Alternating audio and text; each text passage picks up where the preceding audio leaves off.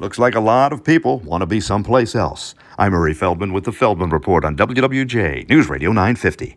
Immigration is up worldwide. Figures compiled by The Economist show 1.2 million people moved to Britain last year. Australia has seen twice the number of immigrants compared to before the pandemic. Spain's figure hit an all time high. Nearly 1.4 million people are expected to move to America this year, a third more than before the pandemic. Immigration to Canada more than doubled last year, hitting a record, a new high also in Germany. The Economist says the rich world is in the middle of an unprecedented migration boom and that the foreign born population is rising faster than at any point in history worldwide. Let's talk Michigan and incomes. Those who earn between $187,000 a year and $316,000 are considered in the top 5% of Michigan households. Almost 10% of Michigan households, though, are living below the poverty line.